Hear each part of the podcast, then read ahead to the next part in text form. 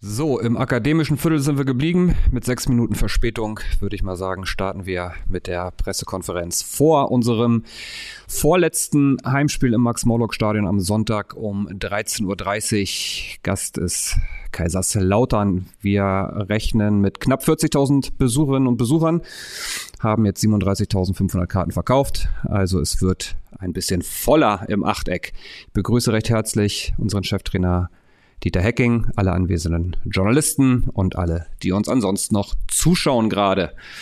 Und gerade angesprochenen Journalisten dürfen mit dem Fragengewitter beginnen. Den Anfang macht Martin Funk von der Bild. Hallo Hecking, hallo in die Runde die Trainingsanalysen oder die äh, Ergebnisse, die man aus dem Training zieht, waren jetzt zweimal sehr unterschiedlich. Einmal waren sie hoch unzufrieden mit dem Training und dann gab es dieses gute Spiel gegen Düsseldorf. Einmal waren sie sehr zufrieden eigentlich mit den Trainingsleistungen. Dann gab es Hannover. Kann man überhaupt noch was rausziehen aus der Trainingswoche oder hoffen Sie auf ein schlechtes Training morgen nochmal? Ja, weiß ich nicht. Wenn es so einfach wäre, würde ich auf ein schlechtes Training setzen morgen. Nein, ähm, ich glaube, jede Trainingswoche bietet einen immer wieder neue Aspekte an. Auch im Vorfeld eines Spiels gegen jetzt gegen Kaiserslautern und auch die Woche war, ist eine lange Woche gewesen. Wir haben, wir haben viel äh, Möglichkeiten gehabt, das eine oder andere nochmal anzugehen, vor allen Dingen was Intensität angeht.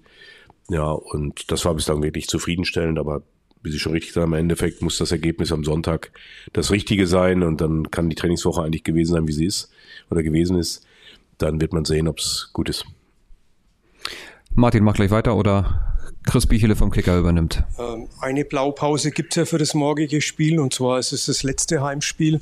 Äh, jetzt ist allerdings auch der FCK ein bisschen ein anderer Gegner als Düsseldorf, die eher etwas tiefer stehen, auch eher über die Kompaktheit kommen und äh, ja nicht so selbst den Weg nach vorne suchen. Wie ist die Marschroute gegen den FCK? Ja, ich, ich weiß gar nicht, ob sie, ob sie nur defensiv denken. Also ich habe auch viele Szenen von ihnen, wo sie, wo sie sehr gut umschalten, wo sie sehr gut ins Offensivspiel reinkommen. Ähm, sie sind auswärts, äh, haben sie eine gute Bilanz. Ja, ich glaube schon 20 äh, Punkte geholt auswärts. Also das ist schon eine Qualität, die sie auch haben. Umschaltmomente werden wir sicherlich aufpassen müssen.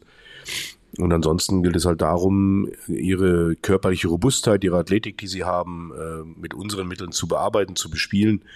Und von daher wird es vielleicht ein etwas anderes Spiel werden, aber als wir gegen Düsseldorf, weil Fortuna Düsseldorf musste was tun. Kaiserslautern kann vielleicht etwas aus der abwartenden Rolle spielen, aber das ist jetzt nur mal eine reine Spekulation von mir. Kann auch sein, dass Dirk Schuster ganz anders auftritt. Ähm, von daher ist das auch weniger relevant für uns. Natürlich hat man sich im Vorfeld Spiele vom ersten FC Kaiserslautern angeguckt und weiß sicherlich oder erwartet so ein bisschen was, was, was vielleicht kommen könnte, aber ob es dann so ist, werden wir erst am Sonntag sehen. Martin. Sie sprechen gerade in letzter Zeit immer viel von Intensität. Ähm, jetzt könnte man meinen, im Abschießkampf und der jetzigen Situation müsste die Intensität immer da sein. Meinen Sie damit auch vielleicht ein bisschen den Kopf dann auch, der da eine Rolle spielt? Oder können Sie das erklären, dass das bei einigen eben nicht ausreichend für Sie ist? Ja, Intensität hat man jetzt in Hannover gesehen. Ja, also damit meine ich, diese 50-50 Zweikämpfe für sich zu entscheiden zu wollen. Das ist Intensität. Ja, damit meine ich jetzt nicht, dass du 125 Kilometer laufen musst oder 400 Sprints hinlegen musst. Das wäre dann auch Intensität, aber die ist ja nicht immer erforderlich. Du brauchst einfach eine Grundintensität in deinem Spiel mit und ohne Ball. Ohne Ball musst du halt bereit sein, Wege zu gehen, gegen den Ball zu arbeiten, ähm, Zweikämpfe zu führen, Zweikämpfe vor allen Dingen zu gewinnen, nicht, nicht nur parallel zu laufen. Und genauso ist es dann im Offensivspiel, dass du dann eben auch deine Offensivzweikämpfe möglichst gewinnen solltest, um Überzahlsituationen zu kreieren, um in Situationen reinzukommen, wo es für den Gegner auch mal gefährlich wird, dass er aufpassen muss, äh, so wie es uns gegen Düsseldorf phasenweise sehr gut gelungen ist, wo man immer wieder das Gefühl hatte, oh, wieder eine Standardsituation rausgeholt, wieder ein Abschluss. Das sind die Dinge, die, die auch Eindruck hinterlassen können beim Gegner und ihn auch vielleicht mal zu Fehler provozieren.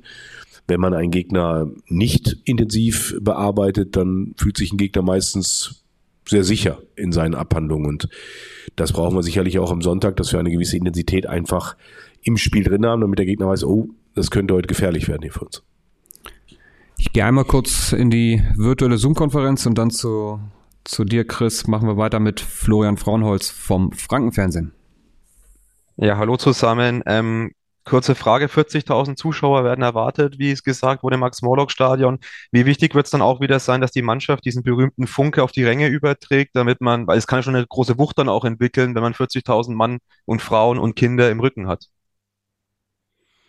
Ja, ich glaube, das ist immer ein Zusammenspiel von beiden. Ja, ähm, ich hoffe mir natürlich, äh, dass, dass die Unterstützung sofort da ist, dass man vielleicht nicht immer auf die Initialzündung äh, vom, vom Spielfeld erwartet, sondern dass es einfach wie auch gegen VfB Stuttgart zum Beispiel im Pokal war, dass von der ersten Sekunde an einfach eine sehr, sehr gute Stimmung im Stadion war. Und ähm, das wünsche ich mir für Sonntag, dass man nicht erst guckt und erstmal abwartet, was passiert und kommt der erste Fehlpass vielleicht und dann geht das Gemurre los. Aber das können wir nicht beeinflussen. Ja, also im Endeffekt geht es darum, dass wir sehen müssen, dass wir gut im Spiel drin sind und wenn dann äh, die Welle auch überschwappt von innen nach außen beziehungsweise umgekehrt, dann kann das natürlich auch eine Wucht erzeugen. Dessen sind wir uns ja auch bewusst. So, Chris, zu dir. Ähm, Stichwort Intensität. Sie waren vor dem Düsseldorf-Spiel, haben Sie gesagt, nicht so zufrieden, was die Intensität der das Anlaufen des Gegners äh, anbelangt von Dua. Deswegen war er auch mal draußen und haben gesagt, auch im Training werden sie da mal genau hinschauen. Hat er sich da, äh, gefällt Ihnen das jetzt besser? Es sollte besser sein, wenn man mit dem Spieler spricht, sollte irgendwo eine Reaktion zu sehen. Wenn er die nicht zeigt, dann wird es halt schwieriger. Und ähm, ja, das ist eben, wir müssen ja auch Dinge ansprechen, wo wir Gegner, wo wir meinen, dass Spieler sich verbessern müssen. Und das ist bei KD ist manchmal die Körpersprache ein Thema, manchmal ist es die Intensität.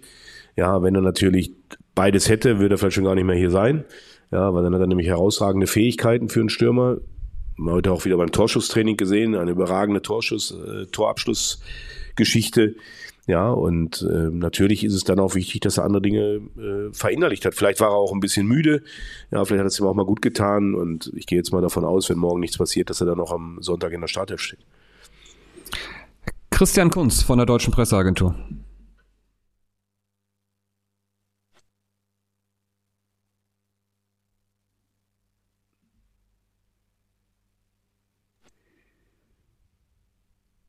Du musst dich einmal selbst, selbst freischalten.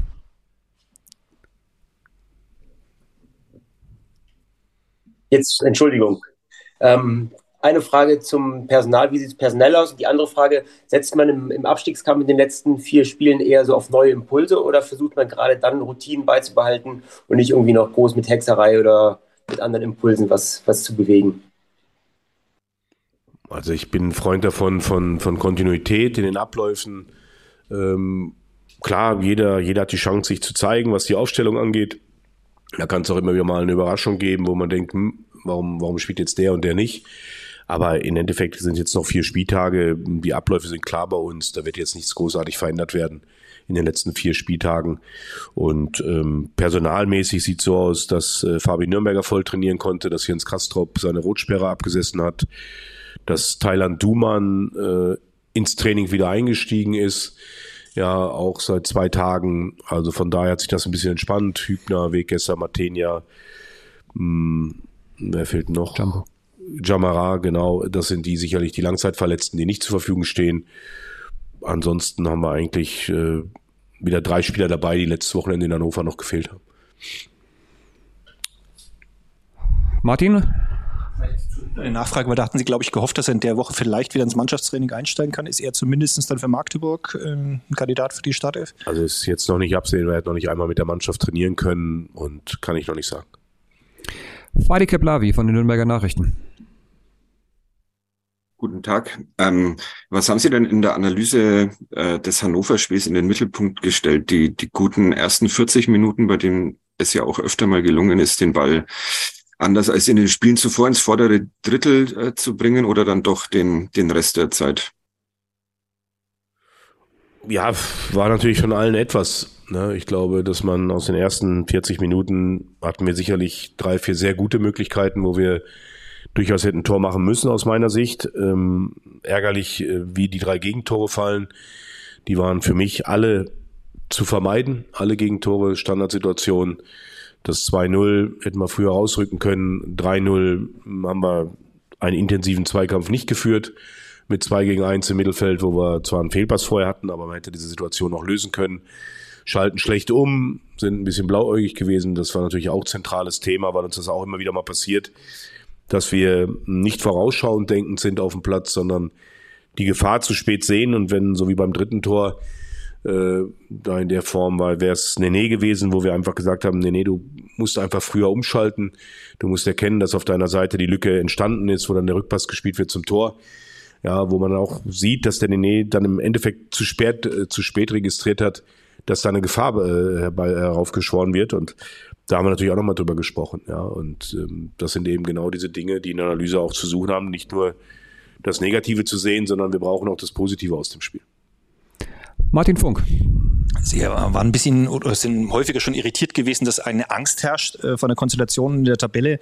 Können Sie es nicht aber irgendwie nachvollziehen, weil sowas eben 2020 schon mal passiert ist, dass Verantwortliche immer gesagt haben, nee, nee, wir rutschen da unten nicht rein, wir sind zu gut dafür und der Abstand da auch lange noch komfortabel war, man auch Spiele wie 6-0 auswärts in Wien-Wiesbaden hatte und man trotzdem noch reingerutscht ist, dass das eben gerade bei diesem ähm, Umfeld, äh, was Sie angesprochen haben, eben im Kopf auch ist? Dass sowas ja, eben schnell gehen kann in diesen letzten Spieltagen? Wenn ich das Umfeld wäre, würde ich anders damit umgehen. Aber ich bin nicht das Umfeld. Also äh, ich, ich beschreibe das einfach nicht mit Angst. Ja, also Angst habe ich, wenn was Außergewöhnliches weltpolitisch passieren würde. Dann habe ich richtig Angst. Oder wenn es mir gesundheitlich richtig schlecht gehen würde und ich ähm, mal, Sie wissen, was ich meine. So, das ist für mich Angst. Wenn es um Fußball geht, habe ich nie Angst. Ja, klar, die Situation, die ist kribbelig, man, man merkt die Anspannung, die ist, die ist auch bei mir, die muss auch sein, weil wenn sie nicht da wäre, dann wäre es mir egal. Es ist mir nicht egal. Äh, das ist auch der Mannschaft nicht egal und genauso ist es dem Umfeld nicht egal, was mit dem Club passiert. Das wissen wir. Dass dieser Club von der ganzen Region geliebt wird, wie er gefeiert wird, wie er auch mal über ihn äh, gelästert wird, das haben wir ja alles, diese Bandbreite haben wir ja beim Club. Und aber es ist keine Angst. Ja, für mich überhöht das immer all die Situation. Wir wissen um die Situation, dass sie nicht äh, luxuriös ist. Wir können dafür sorgen, mit einem Heimsieg gegen Sonntag, am Sonntag gegen Kaiserslautern, dass vielleicht für paar Minuten Entspannung da ist. Und dann sieht man auf die anderen Ergebnisse und sagt, uh, so viel hat sich nicht getan. So wie letztes Wochenende nach dem 0-3, jeder, oh, jetzt wird's aber eng. Und am Ende des Tages hat nur eine Mannschaft unten gewonnen gehabt und alle anderen haben auch wieder verloren. Das meine ich. Also, das zeigt mir eben meine Erfahrung. Angst ist immer ein schlechter Ratgeber und deshalb passt dieses Wort vielleicht nicht für den Zustand, in dem wir uns befinden. Ich glaube, es ist eine, eine Anspannung zu spüren, die, die hoffentlich in irgendeine Richtung dann explodieren wird, wenn das oder das eingetreten ist. Und da bin ich einfach nach wie vor zuversichtlich, dass wir das gelöst bekommen. Wir sind immer noch in der besten Ausgangsposition. Wir haben, wie alle anderen Mannschaften, auch noch vier Spiele. Wir können auch noch zwölf Punkte holen.